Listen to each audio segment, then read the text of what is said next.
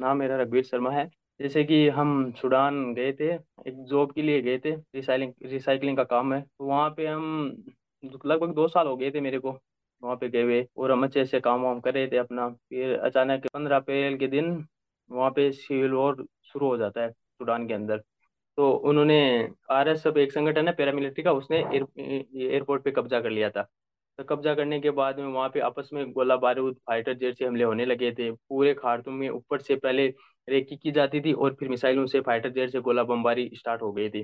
फिर हम वापस पूरे पैनिक हो गए थे सारे के सारे ग्रुप वाले। सोलह और सत्रह तारीख को हम वैसे बैठ के सत्रह तारीख को कुछ लोकल वहाँ के आरएसएफ वाले जो हमारे गेस्ट हाउस के अंदर घुसे थे, ताबड़तोड़ फायरिंग करते हुए, ओपन फायरिंग करते हुए गेस्ट हाउस को लूटा लूटा।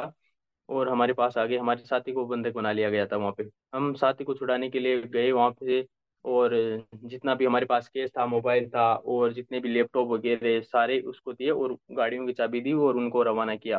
फिर वो वापस आते घंटे घंटे पर में वो वापस आते रहते थे, थे वहाँ पे और कुछ ना कुछ लूट के ले जाते थे। हमारे पास जब तक दस बारह पंद्रह गाड़ियाँ थी तब तक हमारी जान सलामत थी। हम वो आते और गाड़ी दे देते थे और वो गाड़ी लेके चले जाते थे और यही सिलसिला चलता रहा। फिर तेईस तेईस तारीख को इंडियन एम्बेसी की बस हमारी कंपनी में आई और हमें वहाँ से जद्दा पोर्ट सूडान के लिए पोर्ट सूडान के लिए रवाना किया। पोर्ट सूडान पे हमें इंडियन आर्मी और इंडियन नेवी का सपोर्ट मिला और वहाँ से हम निकलने में कामयाब हुए। तो क्या उस वक्त क्या चल रहा था दिमाग में? मैम वो पंद्रह या दस या पंद्रह साल के बच्चे थे कि दस पंद्रह साल बच्चे को आप हथियार दे रहे हो। आप हथियार से उसे उसको न पता गोली कैसे चलाई जाती है क्या पता जिस बंदे के हाथ में कलम और पेन होना चाहिए, कलम और किताब होनी चाहिए, उसी उस बच्चे के पास में आपके आपने गन दे रखी है, वो भी ए के फोर्टी सेवन वो बच्चा क्या समझ पाएगा, किस पे फायरिंग करनी है, किस पे नहीं करनी है? तो उस समय परिवार से कोई संपर्क हो पा रहा था या नहीं हो पा रहा था? जब कम से कम डेढ़ सौ फ़ोन तो हमारे ले गए थे, दस बारह फ़ोन बचे थे, हमने छिपा के रखे थे, उनसे कनेक्ट हो पा रहे थे।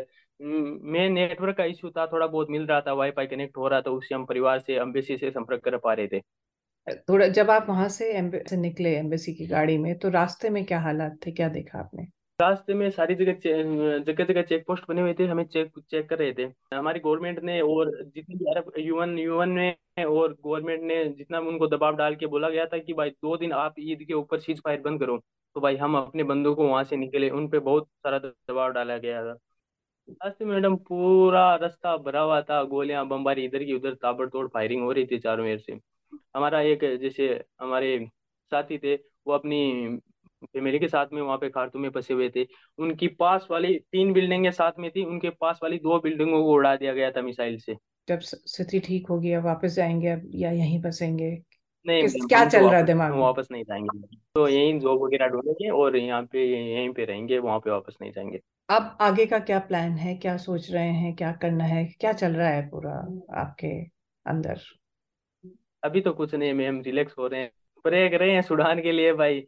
कुछ हो जाए उसके लिए अच्छा तो ठीक है। हमारा तो क्या है सुडान के लिए प्रे कर सकते हैं। वहाँ पे बच्चों के साथ जिस प्रकार से वहाँ पे हरासमेंट हो रहा है सुडान के लिए प्रे कर सकते हैं। और तो क्या सकते हैं यूएन को एक्शन ले तो वहाँ पे। जैसे आपने बड़ी अच्छी सी बात की कि हम उसके लिए प्रे कर रहे हैं सुडान के लिए तो ज़ाहिर है आपके पास बहुत अच्छी मेमोरीज होंगी उसकी तो उसके बारे में कुछ बताइए। कुछ लोग अच्छे भी हैं प्यार भी करते हैं सपोर्ट भी करते हैं इंडियन की रिस्पेक्ट भी बहुत करते हैं मैडम वहाँ पे। लगभग हाँ। हमारे जैसे बॉलीवुड का वहाँ पे क्रेज है लोग हाँ। साउथ वालों की बॉलीवुड वालों की मूवीज़ देखते हैं। अमिताभ बच्चन शाहरुख खान सलमान खान सबको पहचानते हैं। वहाँ के लोकल्स भी हमको वहाँ के इंडियन गाने सुनाते थे और मूवी वगैरह के बारे में बात किया करते थे। अच्छा लगता था।